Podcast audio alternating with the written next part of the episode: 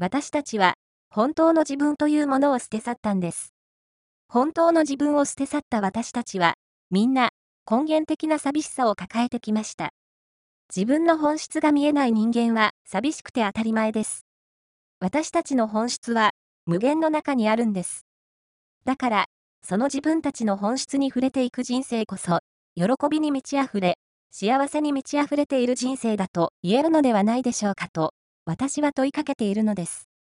著者と読む UTA ブック。磁場と反転、その人対家とめ吉パート3。第4回目の今日は、24ページから31ページにコペルニクス的展開の後半部分の朗読です。さて、それでは、コペルニクス的展開という言葉にポイントを置きながら、本章の冒頭に掲げた磁場と反転に話を戻します。今、少々触れましたように、本書で言うところの磁場と反転は、言うまでもなく、無限の世界を基準としたものです。インターネットで磁場、反転と検索すれば、いろいろな知識、情報が得られます。例えば、N 極と S 極が作る磁場とか、あるいは地球の磁場と反転、太陽の磁場と反転とかいう類のものです。ただし、それらは全部有限の世界のお話なんです。確かに、そこには目に見えないエネルギーが働いています。しかしながら、それは本書で言うところの磁場と反転とは、一線を画すというか、全く別物です。いいえ、別物というよりも、全くスケールが違うという表現の方が適切でしょう。目に見えないエネルギーが働いているという表現は同じであっても、有限の中での磁場と反転は、無限の中でのそれと比べれば、とても小さな世界と言わざるを得ません。それは、無限の世界の磁場と反転のエネルギーをご自身の心で感じられれば、はっきりとします。そもそも、地球とか太陽とかと表現されれば、私たち人間からすれば、とても大きな世界のことのように思ってしまいます。したがって、そのところにおける磁場と反転のエネルギーは、さぞかし大きいだろう、すごいだろうということかもしれませんが、私たち人間という存在は、それどころではないということを、ぜひあなたの心で感じて知っていただきたいと私は思っています。ただし、最初は無限の世界を基盤とした磁場と反転は分かりづらいでしょう。そしてなかなか信じられないでしょう。自分の中でコペルニクス的展開が起こりつつある状態になっていなければ、確かにそうかもしれません。しかし、それでも私は一人でも多くの方に無限の世界を基盤とした磁場と反転のエネルギーをそれぞれの心で感じて、心で分かっていただきたいと思っています。無限の世界を基盤とした磁場のエネルギー、反転のエネルギーが、本来の磁場のエネルギーであり、本来の反転のエネルギーです。そのことを心で感じ、心でわかる人であるならば、自分が生まれてきた本当の目的もはっきりと分かってくるし、それが分かってくれば、自分の人生を心から喜びで全うできるんです。どれだけ知識を高め、多くの情報を持ち、社会から称賛された人生であっても、それは所詮、有限の世界の中の出来事です。だからその結果として、どんなに富と権力を掌握した人生であっても、それは本当の喜びとか本当の幸せにつながってこないんです。確かに表面上は喜びあふれ、幸せに満ちているように映るかもしれませんが、それが本当の喜びとか本当の幸せにつながってこないのは、私たち人間の中にある根源的な寂しさは、それらによって埋めることができないからです。形の世界における富と権力では、自分の中にある根源的な寂しさを解消することは絶対にできません。なぜならば、私たち人間の中にある根源的な寂しさは、自分を捨て去ったことにあるからです。私たちは本当の自分というものを捨て去ったんです。本当の自分を捨て去った私たち人間はみんな、根源的な寂しさを抱えてきました。自分の本質が見えない人間は寂しくて当たり前です。私たちの本質は無限の中にあるんです。だから、その自分たちの本質に触れていく人生こそ、喜びに満ち溢れ、幸せに満ち溢れている人生だと言えるのではないでしょうかと、私は問いかけているのです。私たち人間の本当の姿は目に見えません。今ある肉体は、どなたの肉体も時間とともに機能が低下し、やがて朽ち果てていきます。しかし、たとえ自分のこの肉体が朽ち果てようとも、自分という本質は永遠に朽ち果てないものなんです。このような発想を基盤にして、肉体を持っている今、つまり生きている今をどのように存在していくか、そのことについて真剣に思ってみること、考えてみること、それが何よりも何よりも大事なことなんです。どうぞ本書をきっかけに、無限の中にある自分というものに思いを馳せることをしてみませんか？そして無限の中にある自分というものに思いを馳せるきっかけになるように、これから磁場と反転の実験を一緒にしていきましょう。その中でも特に水道水を使った磁場と反転の実験を徹底的にされることをお勧めします。事象の実験には特別な道具や装置は必要ありません。しかし、私たちが磁場、そして反転と思いを発信した時に状態が変化します。その状態の変化は、オーリングパワーテストなどで確かめます。つまり、最初は状態の変化を、例えば水道水であるならば、鼻で確かめたり、舌で味わったりして、磁場、そして反転と思いを発信する前と発信した後との違いを確認します。そして最後にどのくらい力が違うのかを確かめるのがオーリングパワーテストというわけです。ただの水道水がこうも変わるのかという驚きと不思議の実験です。百分は一見にしかずです。実際に自分で試して、まず驚きと不思議を体験してみてください。特別な道具や装置は一切いらず、ただ思いを発信するだけで状態が変化する体験に素直に驚いてください。そして、ただ驚くばかり、不思議だと思うばかりにとどまらずに、なぜ状態が変化するのかを考えてみてください。そして、考えても答えが出ない、出せないと分かったら、頭で考えることはやめましょう。自分の心で感じ分かっていくしかないとさっと諦めて、さらにその先を知るというか、体験されることをお勧めします。ただし、その先を知る体験は、蒸気のようなオーリングパワーテスト等で確かめることはできません。オーリングパワーテスト等で確かめられるのは、あくまでも形の世界のことです。それから先は、それぞれの心で確かめていかなければなりません。大事なのは、自分の基盤を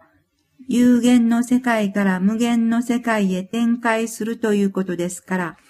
まず、磁場が発するエネルギー、反転が発するエネルギーを五感で確かめることから始めて、そしてさらにその先を行くことにしましょう。ところで、その先のことは、今も申し上げたように、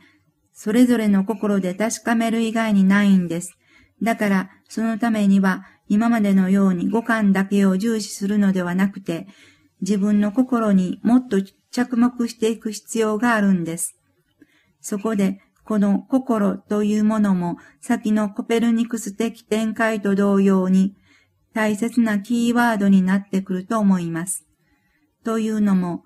目や耳などの五感というものには全部形があります。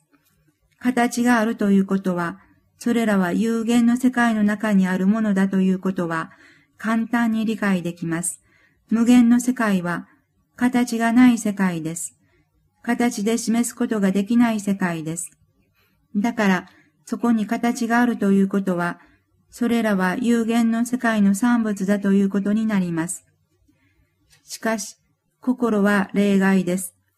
心には形はありません。心の世界は目に見えない世界です。しかし、目に見えない心の世界も、形で示すことができる場合があります。ここが目や耳といった五感とは違って、心の世界の厄介なところです。例えば、思いやりとか優しさを形で示す場合、そっと手を差し出すとか、そういう動作で、その人の思いを伝えることができるでしょう。心には形がないけれど、その人の思いは言葉とか態度という形で確かに示すことができます。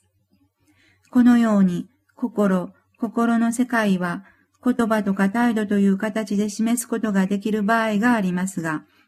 それは有限の世界の中の心、心の世界だとご理解ください。そして、それは無限の世界を基盤とした心、心の世界とは違うことをご理解ください。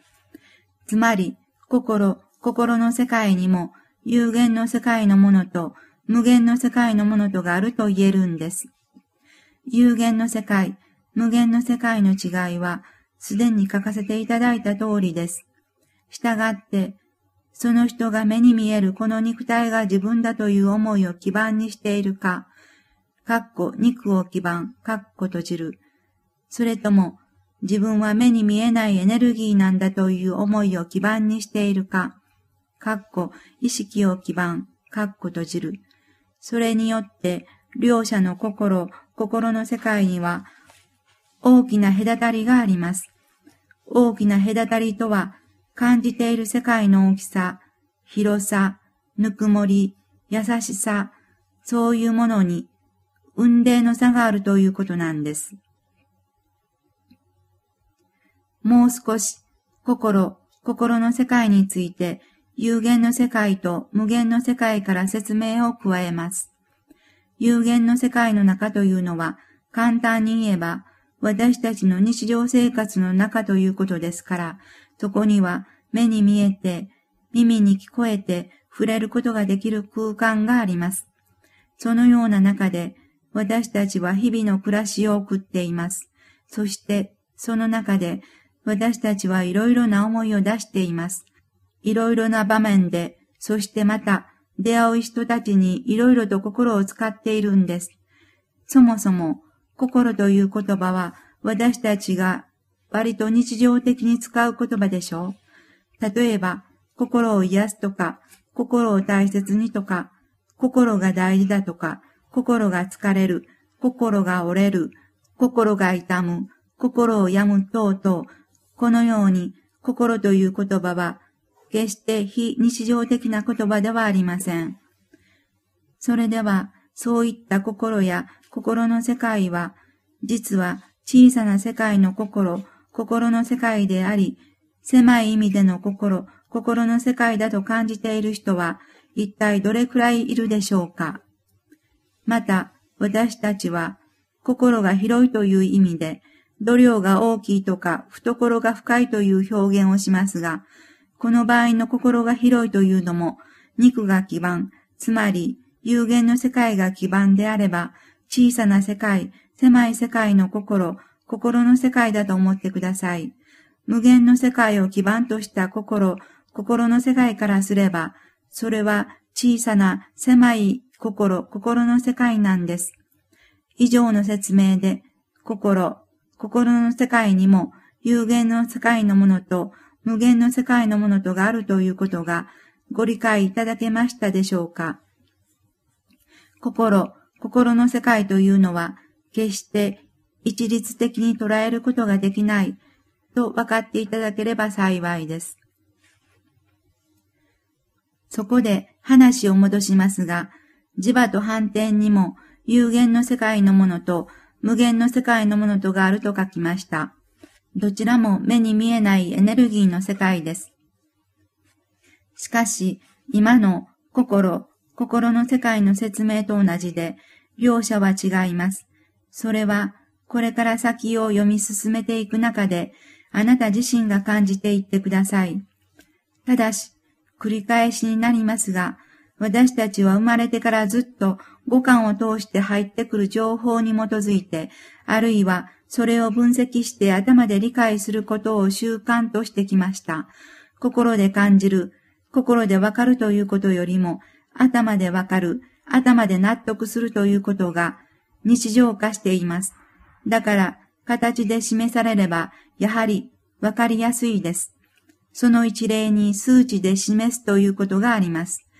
私たちの日常生活の中において、数字等が判断材料となり、判断の基準となっている場合が多々あります。